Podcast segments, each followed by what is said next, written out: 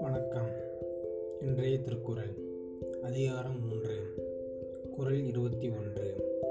ஒழுக்கத்து நீத்தார் பெருமை விழுப்பத்து வேண்டும் பணுவல் துணிவு. விளக்கம். ஒழுக்கத்தில் உறுதியான துறவிகளின் பெருமை சான்றோர் நூலில் விருப்பமுடனும் உயர்வாகவும் இடம்பெறும்.